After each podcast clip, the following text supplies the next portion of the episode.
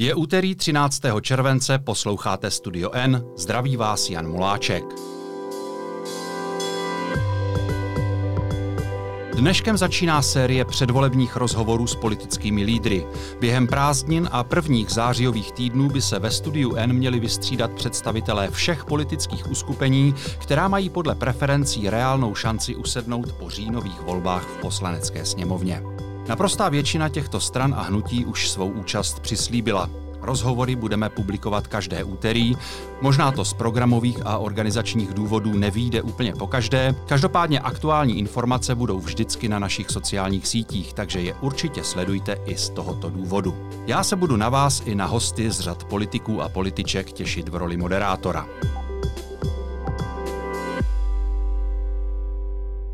Tolik na úvod a pustíme se rovnou do prvního předvolebního speciálu. Jehož hostem je první místo předseda občanské demokratické strany Zbyněk Stanjura. Dobrý den a díky, že jste přijal naše pozvání. Dobrý den, děkuji za pozvání. Já mám pro vás takovou rozehřívací otázku, která možná trochu udá tón i zbytku rozhovoru, možná ne, uvidíme.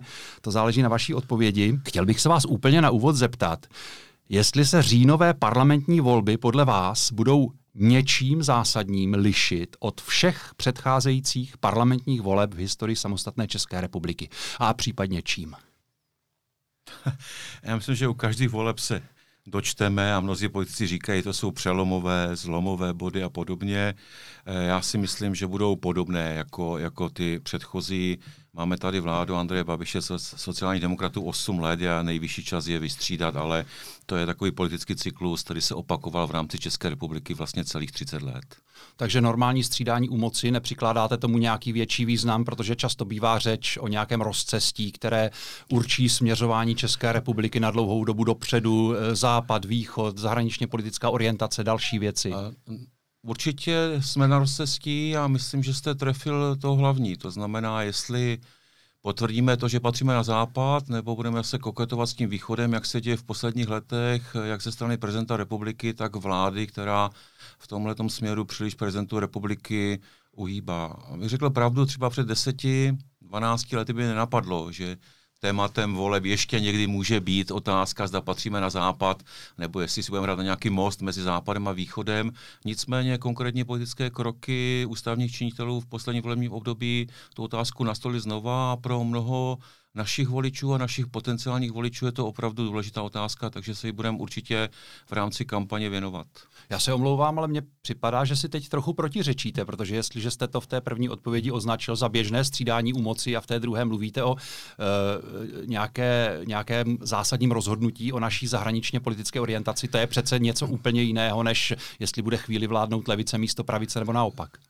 Tak eh, levice vždycky má tendenci oslabovat naši vazbu na západ. Já myslím, že to mají ve svých genech, eh, že pořád pokukují na východ. Eh, není to jenom, nejsou to jenom komunisté, ale i sociální demokraté s, jejím, s jejími dlouholetými vazbami na Čínu a oni se zhlédli v Číně a podobných autokratických režimech, takže já nevím, já jsem nejenom nechtěl dělat z toho úplně fatální otázku bytí a nebytí České, České republiky. Já myslím, že volby dopadnou dobře, to znamená, že k tomu střídání moci dojde a tím pádem pádem bude potvrzena naše jednoznačná orientace na západ. Já nemohu přejít to vaše rýpnutí do levice, protože uh, máte skutečně pocit, že je to čistě levicová záležitost, to řekněme otáčení kormidla směrem na východ. A možná i když se na to podíváme v uh, kontextu i dalších zemí, uh, je to přece tak, že i vyloženě pravicové, krajně pravicové strany dnes koketují, a to nejen v České republice, ale i v jiných zemích Evropy koketují s, řekněme, blízkostí mm. k Putinovu režimu a podobně. Dávno už to není jenom levice levicová záležitost, pokud no, ale, tedy někdy vůbec byla. Ale mezi krajní pravici a krajní levici asi tak velký rozdíl není. Takže ty krajní póly politického spektra, máte pravdu, se zlížejí zejména v Putinovi a v Rusku. Uh, podle mě jim imponuje ten autokratický styl řízení země.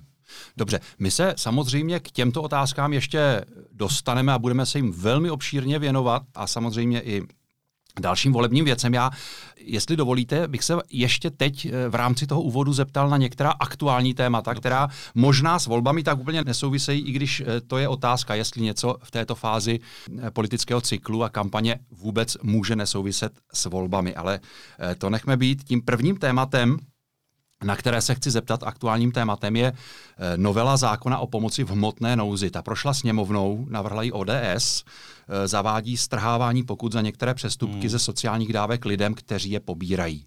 Eh, počítali jste s tou vlnou velmi ostré kritiky, kterou tato novela vyvolala? Popravdě počítali, je to velmi ostrá kritika, ale z velmi úzkého spektra občanské společnosti nebo politického spektra v rámci eh, České republiky a eh, všichni ti kritici se vyhýbají jednoduché otázce, kterou my jim klademe a nejenom my. Tak dobře, tak eh, mají v České republice existovat občané, kteří mají to výsadní právo, že si mohou dělat, co chtějí a neplatí pokuty, na rozdíl od všech ostatních? Myslíme si, že ne. My si to opravdu myslíme. Ta novela není nějak dramatická, nějak drastická, jenom zvyšuje šanci, že starostové a starostky, kterým se mnozí tito lidé smějí do očí, budou mít šanci se dostat eh, eh, k tomu, aby vymohli pokuty, které uložili jejich správní orgány. Eh, oni ze zákona ty pokuty vymáhat musí, to vymáhání je velmi často neúspěšné a to je jeden malý nástroj, který by mohl, mohl pomoci a každý si může rozmyslet, eh, zda bude dodržovat zákony, pak jeho sociální dávky jsou naprosto v pořádku, většinová společnost jim pomáhá v nějaké těžké situaci a za to předpokládá, že budou dodržovat konvence jako všichni ostatní.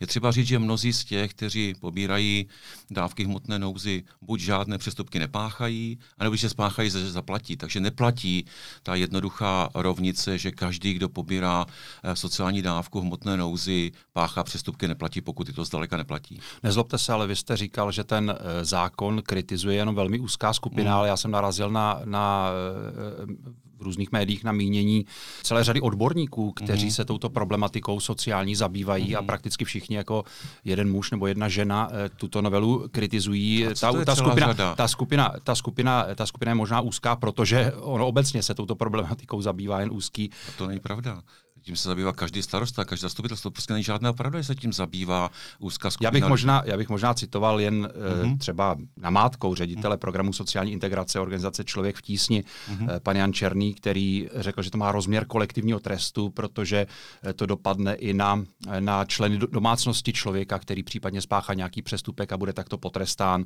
pokud i navíc podle něj převyšují příjmy rodin, které zdávek mají. Vy s tím nesouhlasíte? Ne, já s tím nesouhlasím a tak si řekněme, jak se může stát, že pokuty převyšují příjem rodiny? Kolik těch pokut musí být, aby převyšovaly příjmy rodiny? No, ty příjmy rodiny nejsou nějak vysoké, takže to může být no, eh, pokuta v řádu jednotek tisíců korun. To zase není tak vysoká pokuta. Ale tak rodina nemá uh, příjem v řádech jednotek tisíců korun, to určitě není pravda. A za druhé, vytvořit pokuty v řádu jednotek tisícek uh, korun, to taky není úplně jednoduchá věc. To se k, uh, jen tak někomu nepovede. Já nevím, kolik jste kdy zaplatil pokut. O pár jich bylo. No, ale byly to jednotky tisíc měsíčně, nebo během půl roku určitě ne. Takže to a netýká se o pokuty například z dopravních přestupků nebo z parkování, abychom si byli vědomi toho, to se může stát každému. Těchto pokut se to vůbec netýká. To se týká pokud například za porušování veřejného pořádku, eh, narušování občanského soužití a tak dále, což, což jsou ale často také věci, které mohou být poměrně bagatelní. Já nevím, znečištění veřejného prostranství a tak dále. To jsou věci, které se bohužel v těch vyloučených lokalitách dějí poměrně často. No, pokud se dějí, tak ten pachatel má zaplatit tu pokutu. To je naprosto v pořádku. Stát se to může a to nějak ty lidi, není tam se ně spatra, že spáchali nějaký přestupek, ale tady se jedná o ty, kteří je opakovaně, kteří ve skutečnosti terorizují celý ten obytný dům, kteří se smějí těm, kteří platí pokuty, těm, kteří jsou třeba chudí a opravdu tvrdě pracují, posílají děti do škol a podobně, tak já si myslím, že to je jeden z mála nástrojů, eh, nebo malý krok k tomu, aby alespoň něco zaplatili za to své eh, nezákonné jednání. Když se vrátím k, té kritice, tak eh, podle ní zákon může připravit sociálně slabé osoby a rodiny, které mají nějakého problematického člena o prostředky na živobytí, o střechu nad hlavou a vyrobí násobně více takto problematických jedinců, čili problémy ve vyloučených lokalitách tento zákon neodstraní, ale naopak znásobí. Vy se toho neobáváte? Ne, neobávám a sedíme se do roka, do dne, až ten zákon, pokud dojde až do konce legislativního procesu, že zatím prošel dolní komorou, bude ještě v Senátu, eh, tak si do roka po účinnosti toho zákona se můžeme potkat a řeknout, eh, říci si a vyhodnotit, jaké byly dopady. Já myslím, že starostové, starostky požívají největší důvěru ve veřejném prostoru. Eh, myslím že s tím budou nakládat uvážlivě, že moc dobře ví, kdo je kdo, komu se stane občas a kdo je ten chronický narušovatel veřejného pořádku a podle toho budou postupovat. Já se to vůbec neobávám. Jsou to takové katastrofické výkřiky, ale ti lidé respektují to, co dělají, tak ať řeknou, že platí, že ti to lidé si mohou dělat, co chtějí a nesmí platit žádnou pokutu. To, as, to asi nikdo netvrdí, ale no tak, jsou tak, různé přístupy k tak řešení poradí, těchto problémů. No, tak ať poradí, když už ty pokuty špáchají ty přestupky, ať poradí těm starostům, kteří zákona musí vymáhat ty pokuty, ať jim poradí, jak to udělat. Já myslím, že si rádi nechají e, poradit, že není cílem eh, starostů obecního zastupitelstva trávit čas tím, že po někom neustále vymáhají pokuty, nebo že někoho chytají, aby tu pokutu vlastně já tomu, mohli uložit. Já tomu rozumím, ten princip je samozřejmě jasný, ale e, otázkou zůstává, co bude tedy s lidmi nebo s rodinami, na které toto ustanovení dopadne a skutečně přijdou o živobytí, o střechu nad hlavou. Ale mají Nemůžete, možnost, ne, nejste, nejste, nejste před... takový idealista, že, že věříte tomu, že ten zákon od první minuty svého to působení všechny motivuje k to tomu, aby nepáchali ne. přestupky a nebude ne. muset být tedy použit. Ale ta zkušenost s tím, že třeba někdy eh, o část těch dávek přijdou a nesmí to být někdy po to životní minimum, to je třeba říct, to je i v tom zákoně uvedeno, takže nemůže se stát, že zůstanou na nule, tak eh, možná, když to prožijí jednou, dvakrát, tak si dají pozor a ty přestupky nebudou páchat a tím se uleví jak té rodině, tak jemu, eh, tomu okolí té rodiny, kteří mají tu smůlu, že v takové lokalitě musí žít. Dobře, to je ten, to je ten pozitivní scénář, ten negativní, eh, na který naopak upozorňují kritici toho zákona, je ten, že si naopak nedají pozor a spadnou do kriminality ještě závažnější, ještě těžší a, a ty problémy se znásobí. Ne, já tomu nevěřím, že by to takhle bylo, ale už říkám, eh, dneska je to jenom teoretická debata. Podle těchto hlasů Oni se opakovaně ozývají. V okamžiku, kdy chcete cokoliv změnit v tom sociálním systému, vždycky slyším varování, pozor, bude to ještě horší. Ale ta situace se zhoršuje. Ta situace se zhoršuje. Eh, v těch lokalitách klesají ceny nemovitostí. Eh, to jsou pokuty, které ukládá městská policie nebo státní policie. To neukládá žádný politik. Takže si myslím, že to je jeden z malých nástrojů, není to nic, co by vyřešilo tu situaci. Druhá věc je sociální práce v těch eh, lokalitách, tomu se velmi dobře věnují mnoha zastupitelstva. Eh, proto jsme tak přísní, co se týče například toho záškoláctví, protože to si myslíme, že pokud má být někdo šanci uniknout z toho geta a z vyloučené lokality, tak musí dostat šanci na vzdělání. Bez toho to prostě nepůjde. Dobře, já se eh, posunu k dalšímu aktuálnímu tématu, které se týká nového nejvyššího státního zástupce. Do této funkce vláda jmenovala dosavadního náměstka Igora Stříže. Vy jste k tomu na Twitteru napsal, po volbách ho odvoláme, cituji vás ano. přesně, nebyl jste, nebyl jste jediný, eh, podobně se vyjádřila eh, řada dalších zástupců, ať už ODS nebo dalších stran vaší koalice spolu. A to jsme nebyli domluveni. Nebyli. Ten důvod je, že před listopadem byl pan Igor Stříž vojenským prokurátorem. On byl ale od roku 2011 náměstkem Pavla Zemana a tehdy v tom roce 2011 ho do funkce jmenoval ministr spravedlnosti za ODS Jiří Pospíšil. Když tedy teď píšete, že jeho jmenování je, opět vás budu citovat, hanebná personální politika vlády Andreje Babiše a Jana Hamáčka, nebyla to tehdy v tom roce 2011 úplně stejně hanebná personální politika ODS? Měl jsem už tehdy spor s Jiřím Pospíšilem, protože eh, na rozdíl od mnoha politiků já jsem na té vojně ještě bohužel byl za minulého režimu. A, a to, co jsem napsal, že se vojenských prokurátorů bali nejenom my, eh, kteří jsme byli na vojně povinně, eh, na té základní vojenské službě povinné, co už mladí lidé naštěstí neznají, tak těch se fakt bali i ti lampasáci. Skutečně, takže to byla taková jako opravdu komunistická šlechta, která zavírala lidi za, za drobnosti, nebo navrhovala zavírat lidi za drobnosti. Včera jsem se dozvěděl, jsem ani nevěděl, že vojenský prokurátor byl jeden z mála z těch, který mohl navrhnout dokonce i trest smrti. A tady se spíš jedná o tom, že podle dostupných materiálů pan Stříž byl velmi aktivní, agilní. To, že je profesionál, to asi nespochybnuju, ale on byl profesionál i v tom eh, bolševickém režimu. A mě jde spíš o tu eh, dvojí tvář ODS, která ho eh, v roce 2011 jmenovala. Ne, ODS, ho, ODS ho nejmenovala. Minister za ODS, minister spravedlnosti, který tehdy byl uh, já teda, naší strany. Já myslím, že vláda jmenuje, vláda jmenuje nejvyššího státního zástupce na návrh ministra spravedlnosti, jestli prvního náměstka jmenuje, jmenuje i náměstky, jmenoval tehdy vláda Pospíšili. No, já říkám, já už jsem tehdy... Na návrh, na, návrh, na návrh nejvyššího státního zástupce. Říkám, že už tehdy jsem měl ten spor, už tehdy jsem vyjadřoval nespokojenost, že člověk s takovou minulostí má zastávat tak vysokou funkci v rámci Demokratické republiky. A když tedy teď píšete po, po volbách ho odvoláme, znamená to, že ten váš názor v ODS tedy převážil? No já nevím. No tak píšete, já, že ho odvoláte, já tak jsem, vy, vy eh, tak, Zbigněk Stanjura ano, sám ho asi neodvoláte. Ale jsem první místopředseda strany, myslím si, že v tom máme docela jasno. Myslím, že antikomunismus je jeden z kořenů občanské demokratické strany, který, který prostě platí celou, celou dobu a, a bohužel ti bývalí komunisté se v posledních letech prostě vracejí do těch vysokých eh, státních funkcí. Je to věc, kterou my se smířit nechceme a proto říkáme zcela dopředu a zcela otevřeně otevřeně, žádné zákulisní, tady, že bychom někoho chtěli nachytat na tom, že špatně vyplnil cestovní příkaz nebo takové, eh, jak bych řekl, až šikanózní metody. Já si prostě myslím, že takový člověk nemá eh, v rámci Demokratické republiky vést tak důležitou instituci, jako je nejvyšší státní zastupitelství. A říkám, že pokud na to budeme mít cílu, tak uděláme všechno pro to, abychom z té funkce odvolali. Není to politizace státního zastupitelství? Tak eh, státní zastupitelství je součástí výkonné moci, zodpovědnost za ně má vláda, takže tím, že ho vláda jmenuje, tak má právo si odvolat. Není to politizace a říkáme to zcela jasně a říkáme to z jakých důvodů. Není to z toho, že by se nám nelíbilo, jestli vyřešil tak či onak nějakou konkrétní kauzu. Myslíme si, že opravdu se to napravit nedá. Eh, my jsme, já bych řekl, asi poslední politická strana, v kterých aktivních, kde aktivní politiku na vysokých i ústavních funkcích dělají dizidenti kteří bojovali eh, s nasazením vlastního života, zdraví, byli zavíráni s komunistickým režimem a, a máme to prostě v genech, že takový lidé nemají být v čele tak důležitých institucí. Rozumím. Pojďme teď eh, k volebním tématům. A první otázka nemůže směřovat jinam než na ten aktuální vývoj preferencí. Na jaře mm-hmm. se zdálo, že eh, obě opoziční koalice, to znamená vy i koalice Pirátů ze starosty, našli recept... Se stanem. Pardon? Se stanem. No se stanem, protože my máme nejvíc starostů. Jo? Já, já vím, že je velmi lákavé někomu si pro, pro sebe... Aha.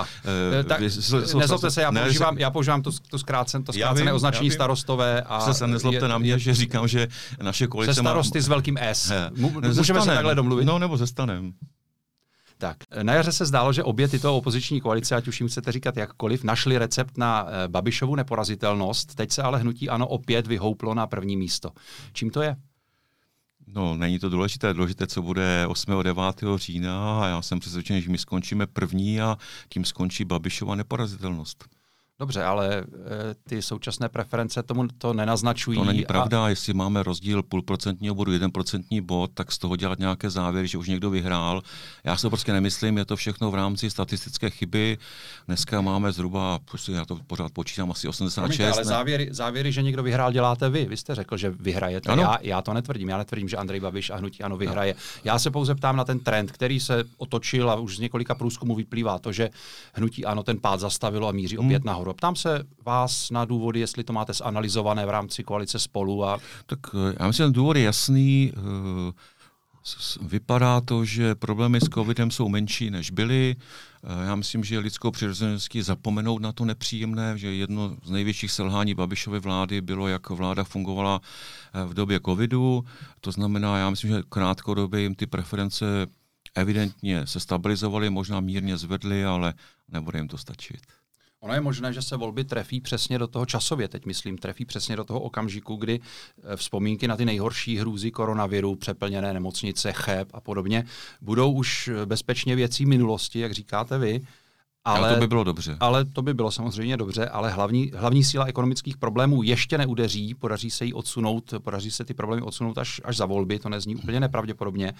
Obáváte se, že v takovém případě by právě mohl zafungovat ten, ten reflex eh, toho zapomínání a řekněme nějakého, nějaké radosti z, eh, z přítomného okamžiku a z, eh, řekněme, situace, která je podstatně lepší, než se možná čekalo a osud by takto mohl Andrej Babišovi pomoci?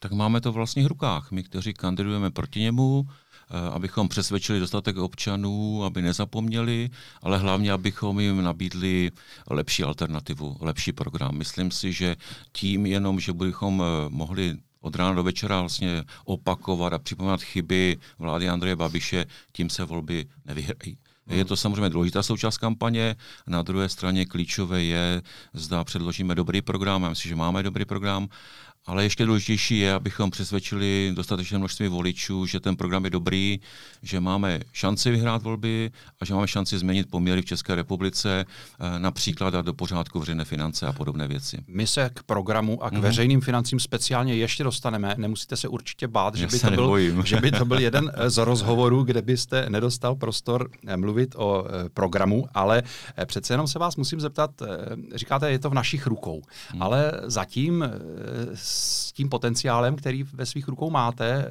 příliš nepracujete v tom smyslu, že by speciálně vaše koalice se ujala té příležitosti, kterou možná vám nabízí ta současná situace. Já, já upřesním, co mám na mysli, ano. protože dolů jde teď eh, především ta druhá opoziční koalice, co znamená Piráti a starostové s velkým S, abych, abych eh, vám udělal radost. Vaše, vaše koalice ne, Eh, ale ten, ten, ten, ano, ten trend je zřejmý. Mm-hmm. Konec konců i Andrej Babiš eh, tvrdě útočí především na Piráty, dostává je pod tlak, podle řady odborníků to může hrát roli, ale to by právě měla být příležitost pro vás. Využíváte ji dostatečně? Já myslím, že ano. A proč tedy je eh, na prvním místě v preferencích stále Andrej Protože... Babiš? Nebo nově Andrej Babiš, a ne vy? já, já nevím, jak bych to řekl, tak důležité není, jak jste na tom tři měsíce před volbama. Pojďte se na komentáře eh, velké částky novinářské obce z února nebo z března. Bylo hotovo. Všichni věděli, že Piráti mají přes 30, porazí na hlavu nás, porazí na hlavu Andreje Babiše. Jsme po třech měsících a jsme všichni jako vlastně v jedné lajně.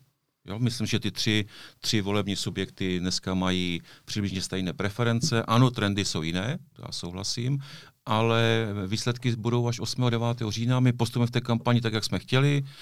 Um, pracujeme na ní tvrdě od eh, konce loňského roku, vlastně od října, kdy jsme začali přípravu a, a myslím si, že to opravdu dobře dopadne pro nás a tím pádem i pro Českou uh, republiku.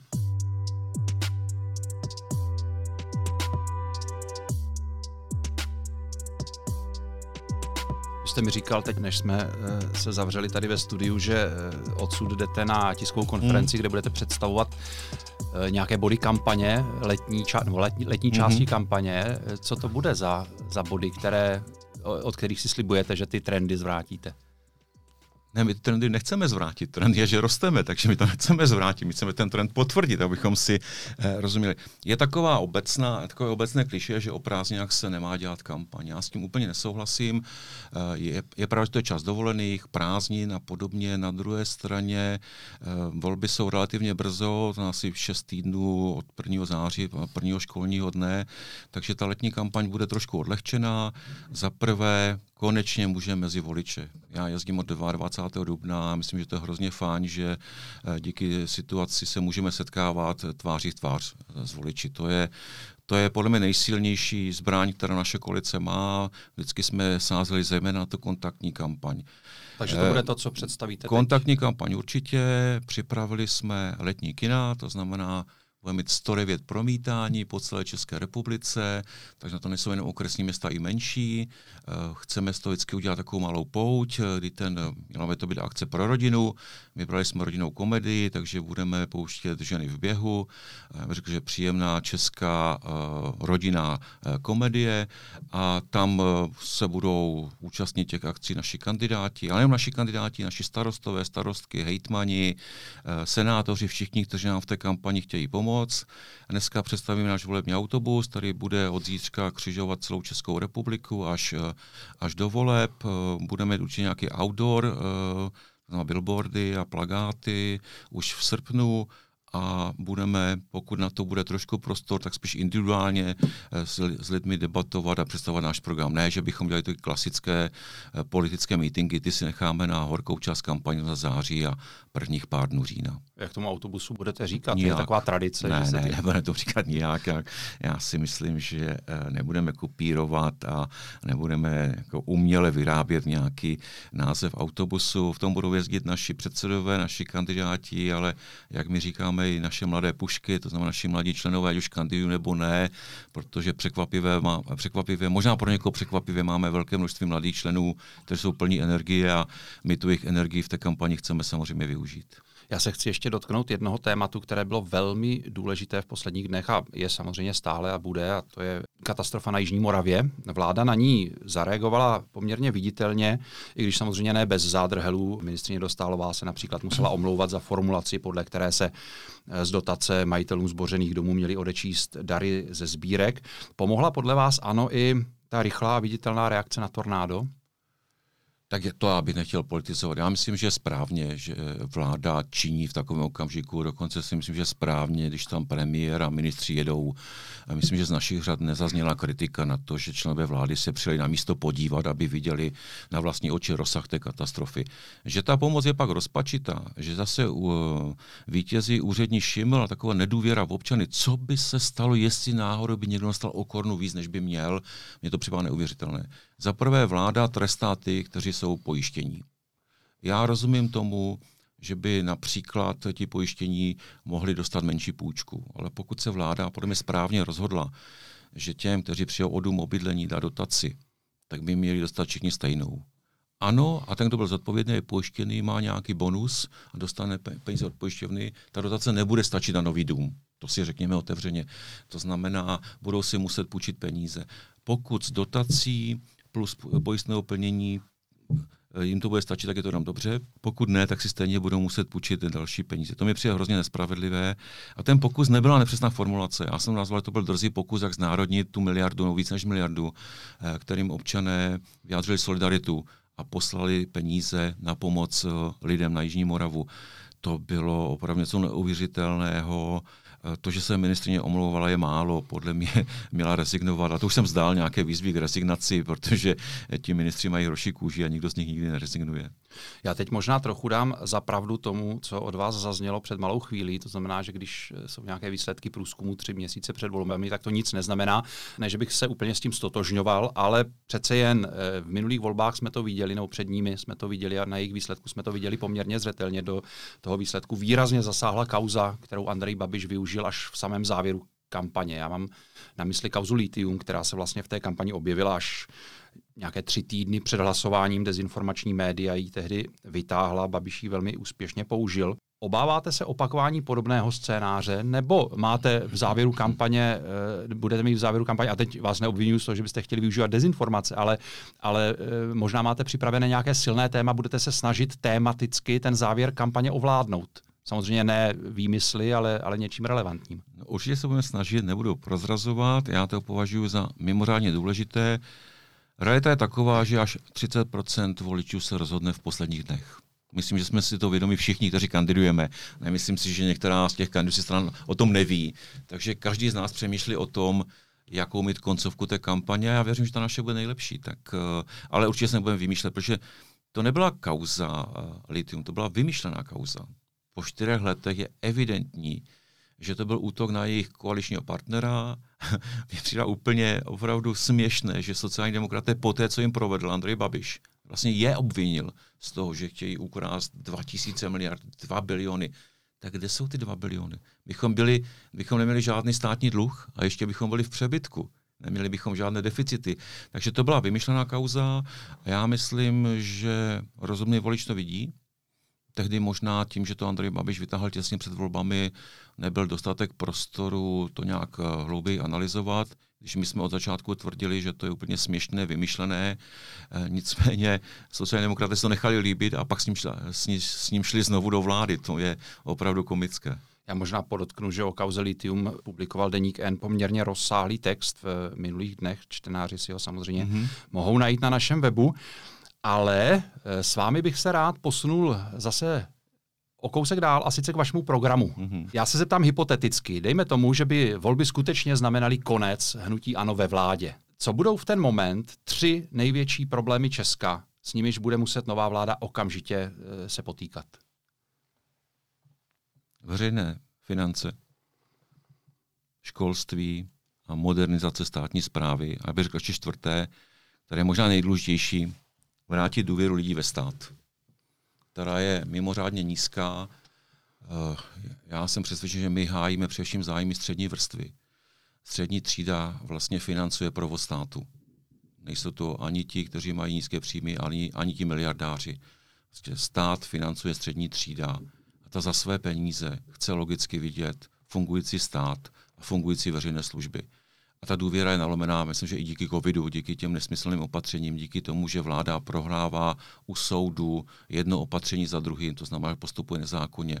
To nás zvrátí ten trend uh, nedůvěry ve stát. Uh, mít moderní, efektivní veřejnou zprávu, aby ti, kteří to platí, viděli, že za ty peníze dostávají odpovídající služby.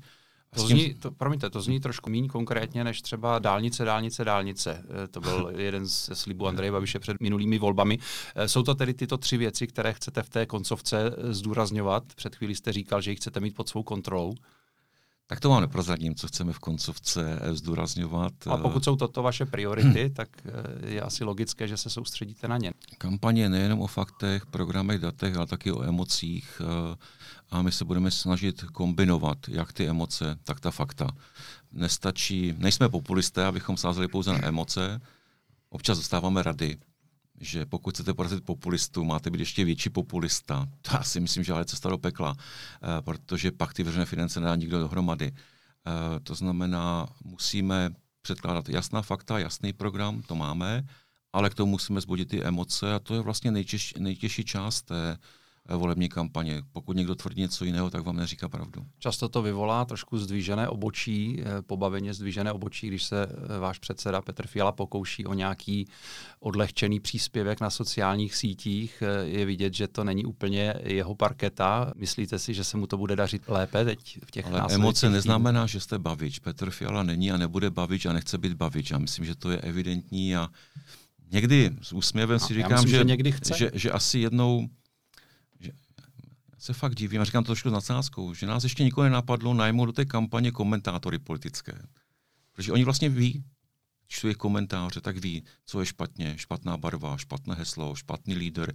Škoda nenajmout, protože určitě by ty kampaně vedly skvěle, na rozdíl od těch, kteří se živí marketingem, eh, politologií a podobně. Příběhem je to trošku, eh, trošku úsměvné. Já myslím, že v politice je důležitější být autentický, být sám sebou. Každý z nás jsme jiný, já si nemyslím, že by se Petr Fiala snažil být nějaký odvázaný. On je, on je zábavný společník, ale musíte ho znát. A je, je to příliš neuvěřitelné, jak, eh, protože mluvím s lidmi a není to jako jediný názor. Slyším, no ten Petr Fiala, on je moc slušný co pak to je handicap pro, handicap pro politika, že je slušný. Ale je to tak, jo. velmi často to slyšíme. Já, I v těch já, komentářích je moc slušný, ne, já, já, málo průbojný. Já jsem poukazoval spíš na ty momenty, kdy se snaží dostat do takové té odlehčenější role, kdy se snaží právě být bavič. To je... já si myslím, že tak není a že tak nedělá. Já mám třeba svoji kampaň, jmenuje se Stanjura jede, trošku jiná, je to face to face. Eh, vyzval jsem lidi, kteří chtějí, kteří podnikají nebo je zajímá politika, dělají sociální služby. Pokud mají zájem, takže za nima přijedu a jsem s nimi zhruba hodinu, někdy díl. A opravdu jsme ve dvou. A máme sebou kameramana. Za pět minut zapomenete, že ten kameraman tam je a pak z toho vznikne nějaké krátké video, kde se snažíme prezentovat hlavně ty příběhy těch lidí a jejich názory, ne, eh, ne mé, tak eh, pak tam vznikají okamžiky, kdy někdo si myslí, že jsou nahrané a tak to prostě není. Pokud máte sebou fotografa, máte sebou kameramana, tak oni prostě dělají svoji práci a vznikne z toho fotka, která se někomu líbí, někoho pobaví a někdo řekne, že je úplně pitomá. To tak prostě je a, a jinak to nebude. Ale žijeme ve světě sociálních sítí a pokud neinformujete o tom, co děláte, tak jako byste nic nedělal. Rozumím. Eh, pojďme tedy konečně k těm programovým bodům, aby jsme se k ním dostali. Eh, vy jste na prvním místě zmínil finance, je to asi logické, nejen proto, že jste jedním z kandidátů, pokud se nepletu, na post ministra financí, pokud eh, by ODS usedla ve vládě. Kroutíte hlavou, není to tak? Ne, tak my žádné kandidáty na ministry nemáme, my tím nechceme ztrácet čas, ještě jsme ty volby nevyhráli, tak jako teď si hrát Ale na mluví to... se o vás. No to se mluví, ale to se mluví o jiných a není to v této chvíli důležité.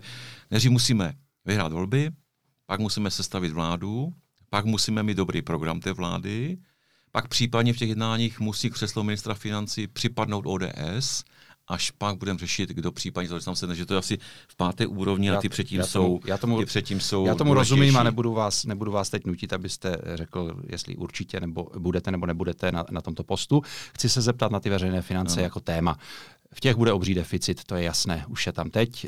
Vy chcete do volebního období snížit schodek na 1,5% HDP, jak jsem si přečetl u vás ano. v programu, jenom aby eh, posluchači měli srovnání v letošním roce podle ministrině Šilerové to bude 8,8% HDP. Jak to chcete dosáhnout?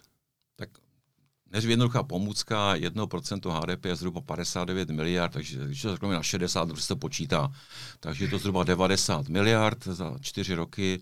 Letos je plán 500, uvidíme, jestli to vládě podaří, v podaří splnit nebo ne. Já doufám, že ten deficit bude nižší. Tak uh, my jsme analyzovali rozpočty za minulých 8 let, porovnali jsme to i s rozpočtem uh, poslední roku, kdy byla pravicová vláda. Problém není na příjmu ve straně rozpočtu ty příjmy eh, jdou vlastně dobře, když si, vzpomína, když si spočteme všechny daně a pojištění, které platí daňoví poplatníci, to znamená všechny daně, sociální pojištění a zdravotní pojištění, tak je to 1,8 bilionu ročně. 1,8, 1800 miliard ročně zaplatíme my, daňoví poplatníci, na daních a povinných e, pojištěních. Problém je na straně výdajů. Za poslední čtyři roky výdaje státu zrostly asi o 560 miliard, to je asi o 44%, a skoro všechny jsou na straně běžných výdajů. To znamená, my musíme zastavit růst běžných výdajů.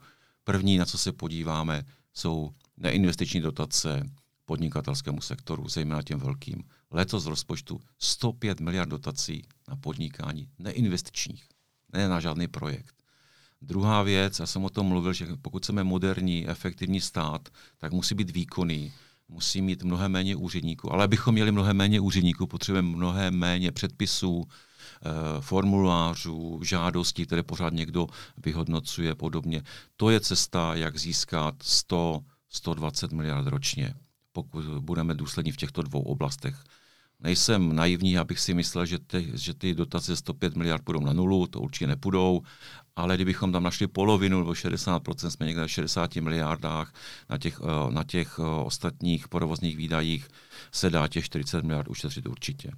Pokud otevřeme eh, dobré, dobrý prostor pro podnikání tím, že bude méně byrokracie, podnikání bude o něco svobodnější, pokud by byl růst HDP zhruba 4% ročně, což není nic fantasmagorického, nejsou žádná přená čísla, tak takový růst generuje přibližně 80 miliard daňových příjmů ročně autonomně z toho, že se daří hmm. ekonomika. To znamená, že máte první rok 80, tak čtvrtý rok je to 320 miliard plus. Takže pokud snížíme běžné výdaje a k tomu dáme, dáme prostor pro, pro podnikání, tak si myslím, že je cesta dostat se k těm 100 miliardám ročně deficitu. Cituji, konsolidace si vyžádá významné navýšení daňové zátěže, to je, to je citát Národní rozpočtové hmm. rady.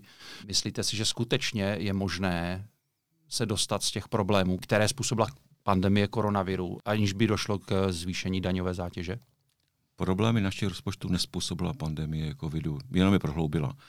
Eh, když se podíváte, a není to jenom názor opozice, ale je to názor NKU, tak ani ne polovina toho deficitu šla na boj s covidem. A jsou tam ještě diskutabilní částky, a teď to nechci rozebírat, jestli tam mají započtené odlužení nemocnic nebo zrušení daně z nemovitostí, z nemovitostí, že je důsledek boje s covidem. To určitě, určitě ne tak si musíme říct, jestli zvyšování daní, to znamená zadušení, přidušení ekonomiky, vede k tomu cíli. Já jsem přesvědčený, že ne.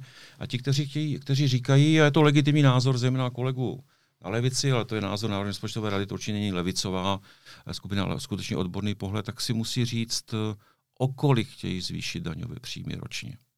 O 50 miliard, o 100 miliard, máme deficit 500 miliard, DPH do státního rozpočtu, veškeré DPH je asi 450. To znamená dvakrát zvýšit DPH?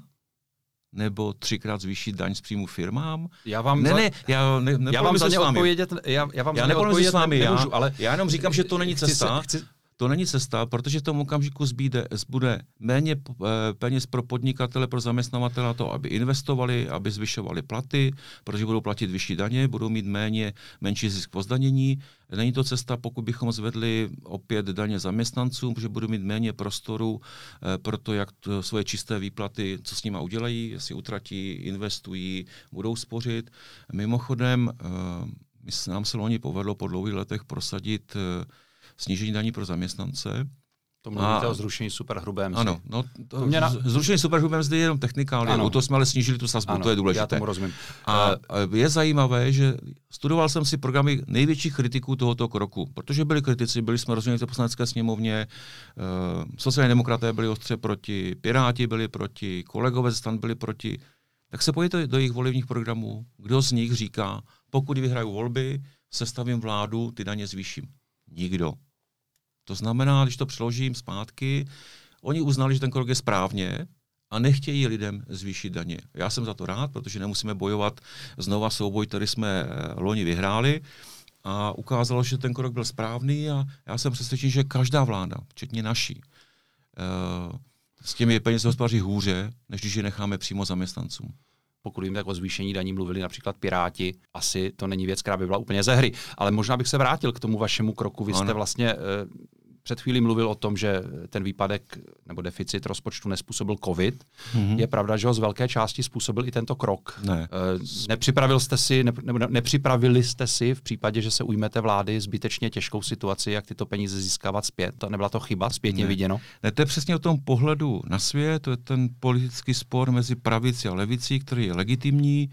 Já a moji kolegovi věří tomu, že je lepší nechat ty peníze lidem, zaměstnavatelům. Levice věří, že je lepší, když jim více bere a pak moudře přerozdělí a ta moudrá vláda nebo moudrá sněmovna nebo moudrý senát rozhodne, komu část těch peněz, které vybrali, komu pošle něco zpátky. Eh, já jsem naopak rád, my jsme věděli, že, eh, že zhruba 80 miliard zůstane daňovým poplatníkům. Eh, mimochodem 80 miliard a deficit letos je 500. Takže, takže to je nevím, 18%, jestli počítám dobře, toho deficitu a to je dobrý důvod pro deficit, určitě, protože, jak jsem říkal před chvíli, ti lidé ví mnohem lépe než kterákoliv vláda, co s těmi penězmi mají udělat.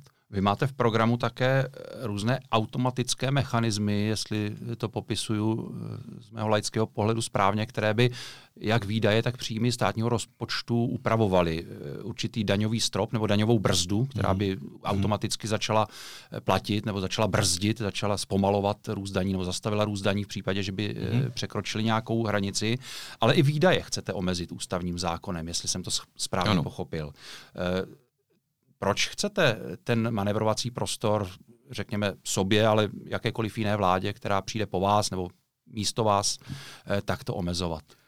Protože kterákoliv vláda nehospodaří s vlastními penězi, ale vlastně spravuje peníze, eh, peníze daňových poplatníků a já si myslím, že mají být přísná pravidla pro to, jak ten správce vybraných daní, jak má postupovat, že nemá zadlužovat další generace, další vlády a aby, abychom měli jasná pravidla. My jsme dlouhodobě usilovali o to, abychom měli takzvanou finanční ústavu.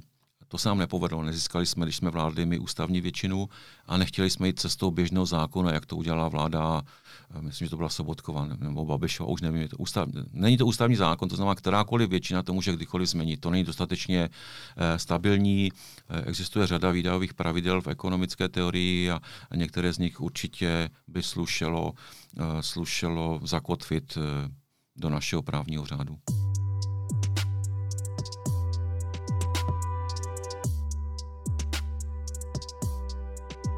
Já jsem si ve vašem programu také přečetl, že uh, se chcete vrátit k tradici havlovské diplomacie, takhle přesně to tam píšete, mm-hmm. s důrazem na demokracii, lidská práva, občanskou společnost a další věci. Uh, proč se tedy řada velmi viditelných představitelů ODS staví za maďarského premiéra Viktora Orbána, který tyto principy pošlapává?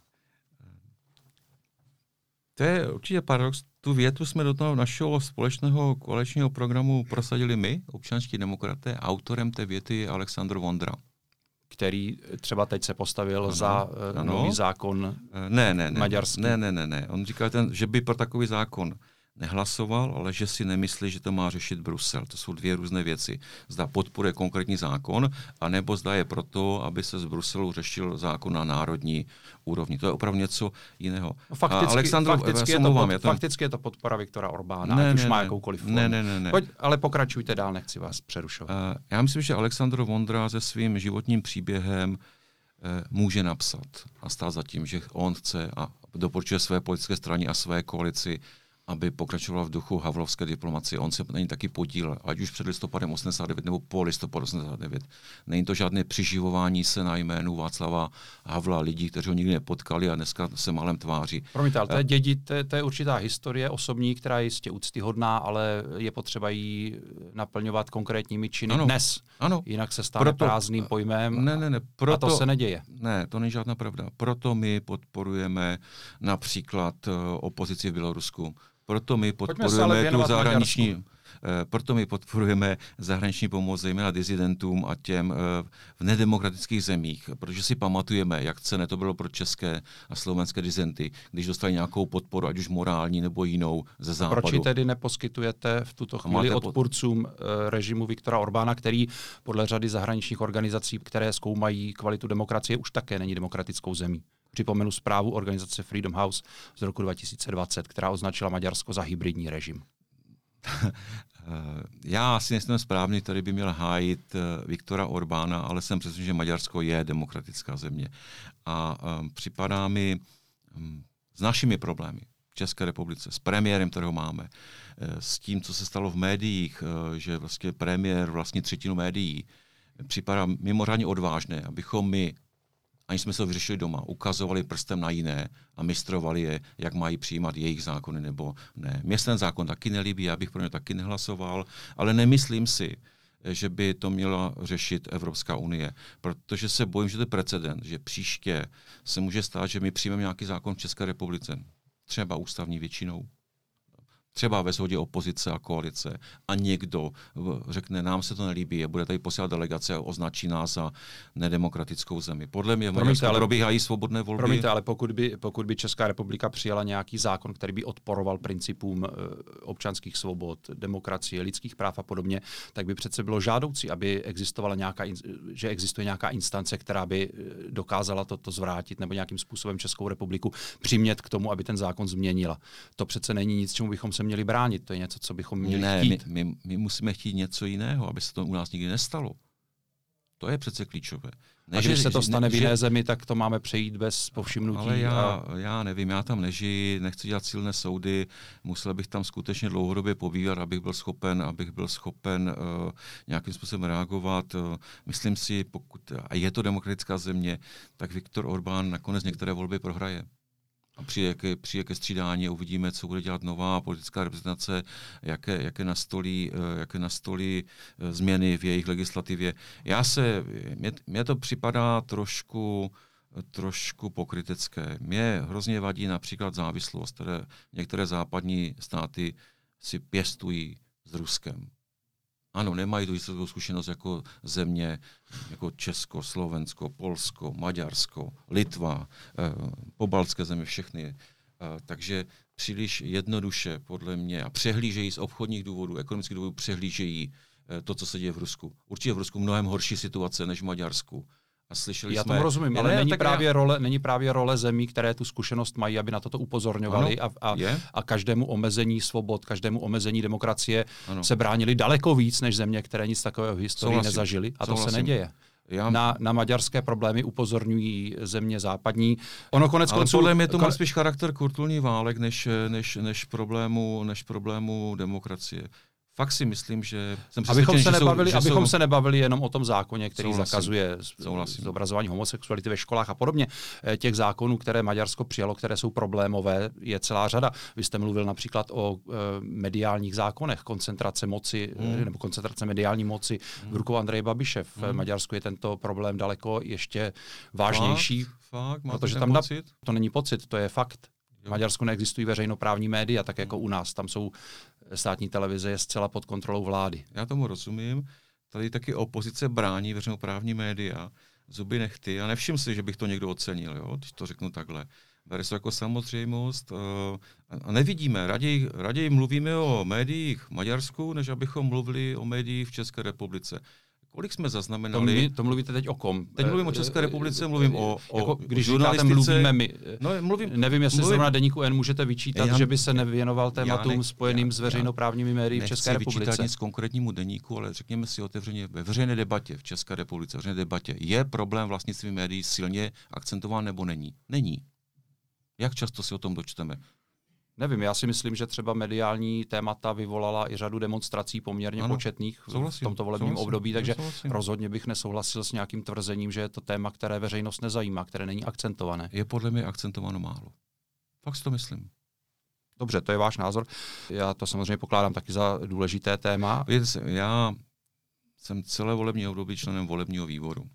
Vidím, jak kandidáti procházejí jak volebním výborem, tak eh, volbou eh, v poslanecké sněmovně, na tom plénu, kde existuje ta, my tomu říkáme Zemanová většina. To není jenom vláda, to je k tomu SPD, což je nějakých 130 hlasů, takže ta většina se tam vždycky najde. A eh, tomu tématu se vždycky někdo věnuje dva dny nebo tři dny, já se omlouvám. Třeba vážně se tomu třeba věnuje dlouhodoběji. A pak to z toho veřejného prostoru zmizí. Opozice to dlouhodobě, dlouhodobě brzdí, blokuje, není to úplně jednoduché a nic. A pak je, pak je nějaký poslanec, který udělal skandál a je to všude. Jo, já tomu na jedné straně rozumím, na druhé straně říkám, že eh, pak uh, mám opravný pocit, že to v té debatě není tak důležité, jak by mělo být. Já se chci zeptat ještě na to vaše heslo, takové to, eh, které dost často bývá tématizováno a ne vždy pozitivně, patříme na západ.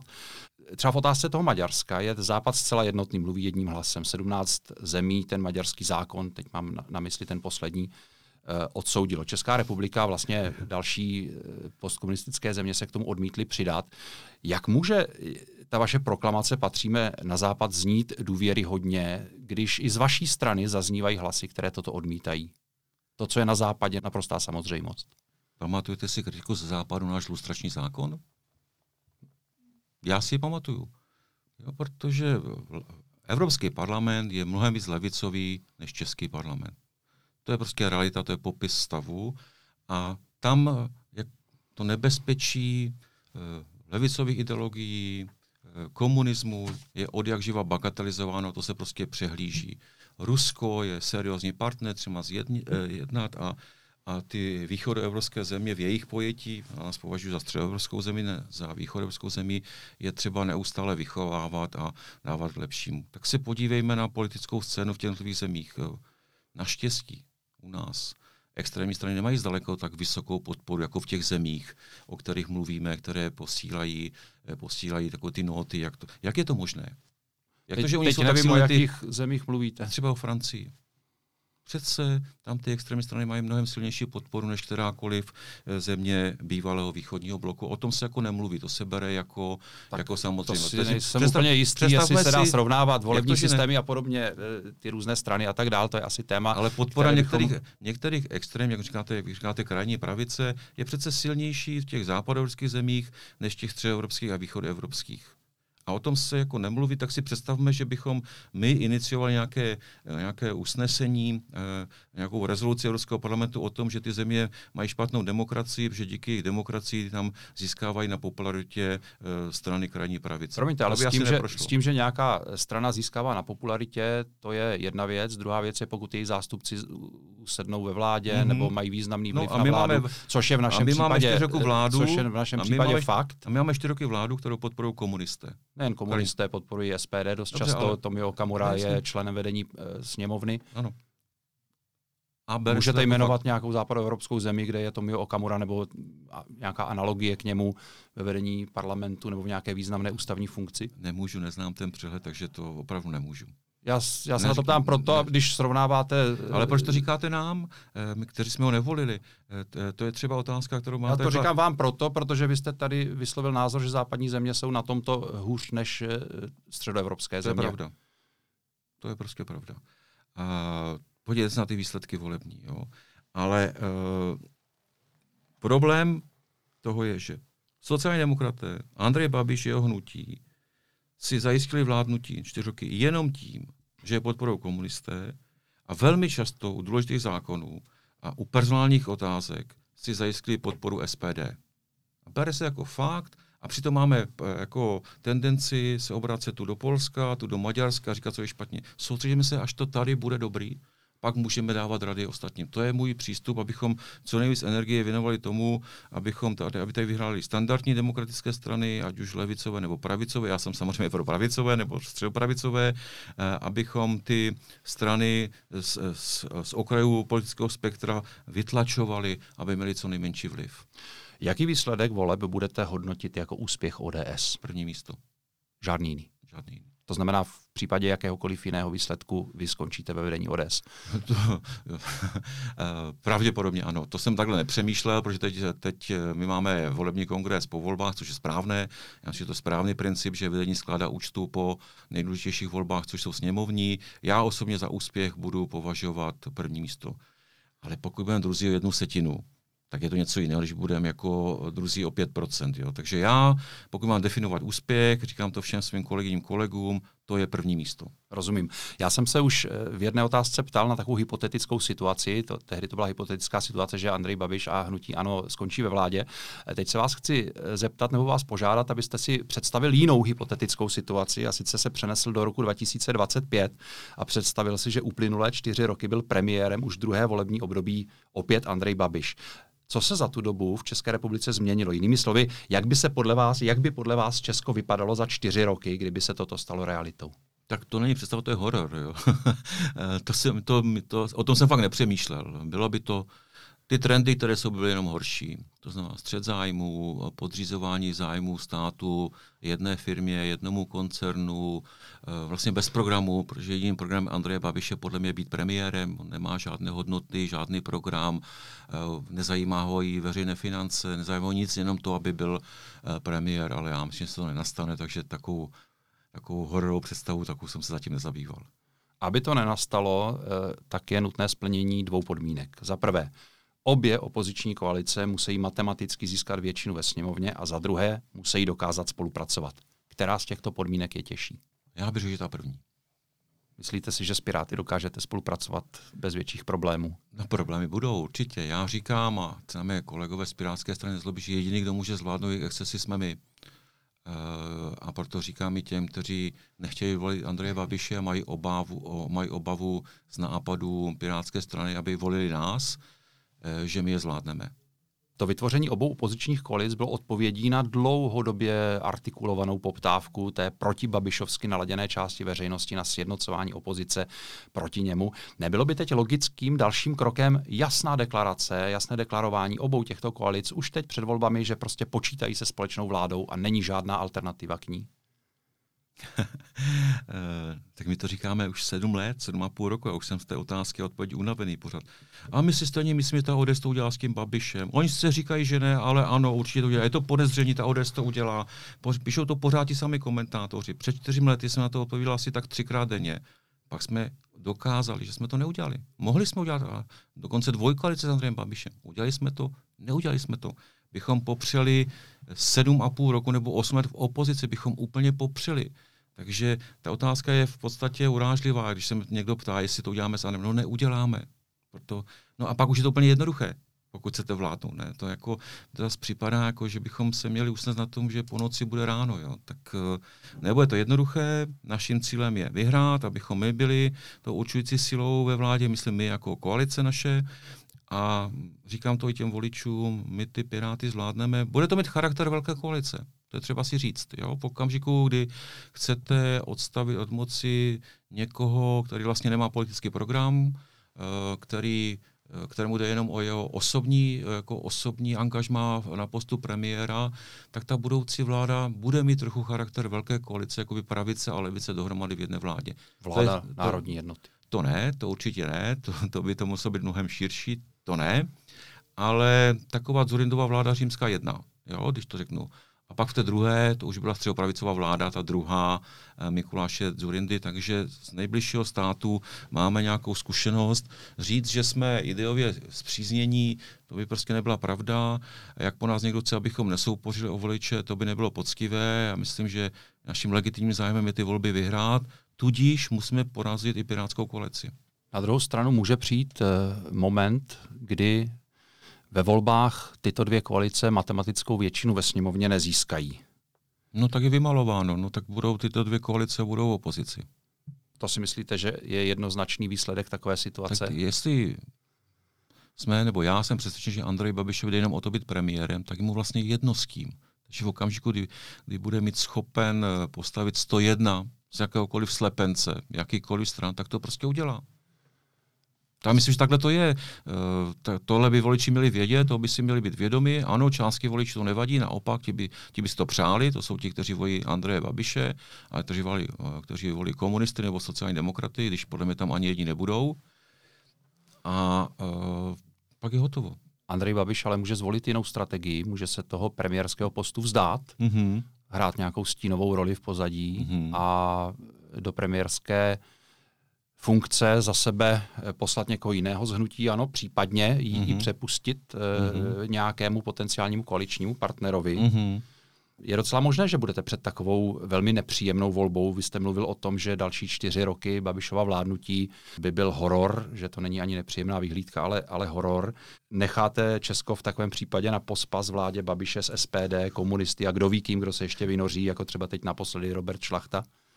Tak uděláme všechno pro to, aby, aby ta situace nenastala. To je náš klíčový úkol. To znamená, tomu, tomu abychom rozumím, 9. Ale října odpoledne tomu, nebo večer, tomu rozumím, ale řekli, ona tato, může. tato teorie může. nenastala, eh, Andrej Babiš nemá koaliční potenciál, nemá 101 nebo víc hlasů a hotovo. Jenže Pokud ta... to nastane, tak uh, jako každá odpovědná politická strana o tom bude muset přemýšlet. Nejenom my, ale všichni, kteří budou v tom okamžiku ale eh, tradiční, tradiční zodpovědná politická strana o takovýchto věcech musí přemýšlet přece dopředu. Nemůže se nechat takovou situací, která je naprosto reálná, vyvést z míry a začít. A z to z míry by to nevyvedlo. Jenom říkám, že máme všechno pro to, aby to nenastalo a ono to nenastane. Vy dobře víte, že ano, velmi strategicky dělá všechno proto, aby to želízko v ohni spolupráce s ODS eh, úplně nevyhaslo. Hmm. Určitě sledujete pana Vondráka, no, hejtmana vašeho domovského moravskosleského kraje. To se musím smát. No. Který ver, velmi bývalý, horli, bývalý komunista se stal pravicovým politikem. Který velmi jo? horlivě se přimlouvá v médiích za středopravou vládu s ODS. Ano. Babiš také velmi nápadně útočí na Piráty a to ano. rétorikou, která ano. není úplně cizí ani některým, některým lidem z ODS, ultralevice, jako teroristé terorismus, neomarxismus a tak dále, zelené šílenství. Není to podle vás signál, že skutečně velmi stojí o spolupráci s ODS a otevírá si k ní cestičku, vyšlapává si k ní cestičku, možná nějakou cestičku, o které ani nemusíte vědět jako první místo předseda? Tak já nevím, jako cestičce, o které nevím, nemůžu nic říct, ale eh, oni nás prostě neznají. Oni nás prostě neznají, nedá se všechno koupit. Eh, přece rozdíl mezi populistickou stranou a tradiční je, že ta tradiční má nějaké hodnoty, nějaký program, nějaké ideje. Mění se jejich představitelé. Tu je první za ten a za rok je někdo jiný a za čtyři roky někdo jiný, ale ta strana má pořád stejné hodnoty, stejné ideály, stejný program a voliči víc od té strany mohou čekat a nestojí to, nepadá s žádným místem nebo předsedou. To tak prostě je. To je ten rozdíl mezi populistickou a tradiční stranou.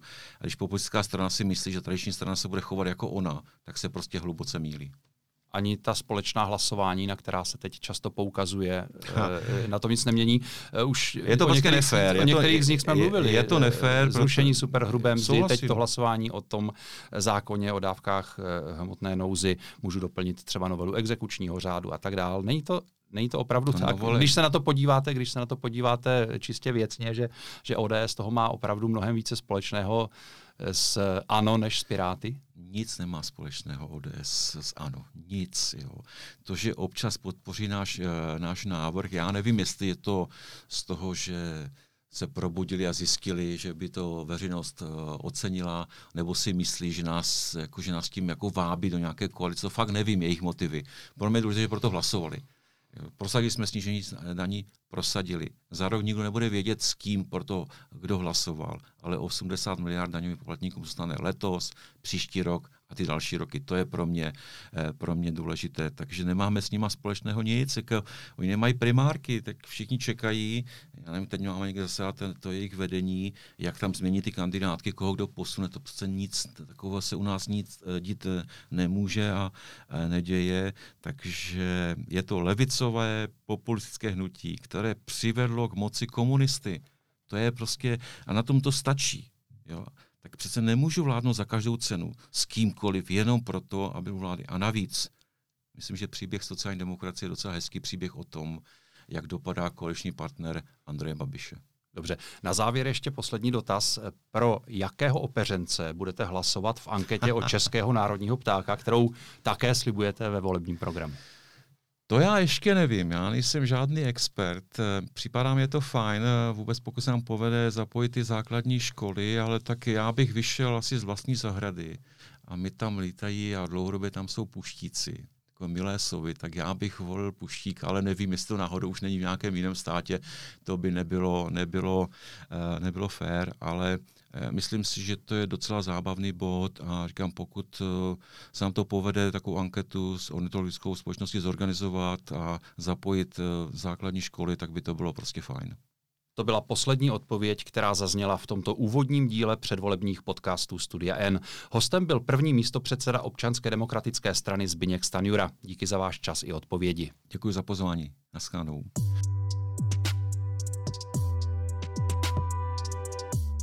A díky všem, kdo si náš rozhovor poslechli. Ve studiu N se vystřídají zástupci všech stran a hnutí s reálnou šancí vstoupit do sněmovny, pokud samozřejmě přijmou naše pozvání, což už ale naprostá většina těchto uskupení udělala. Já se na vás budu těšit ve čtvrtek, kdy připravuji pravidelné studio N s redakčními kolegy a kolegyněmi, v němž schrneme, co přinesli uplynulé dny v politice.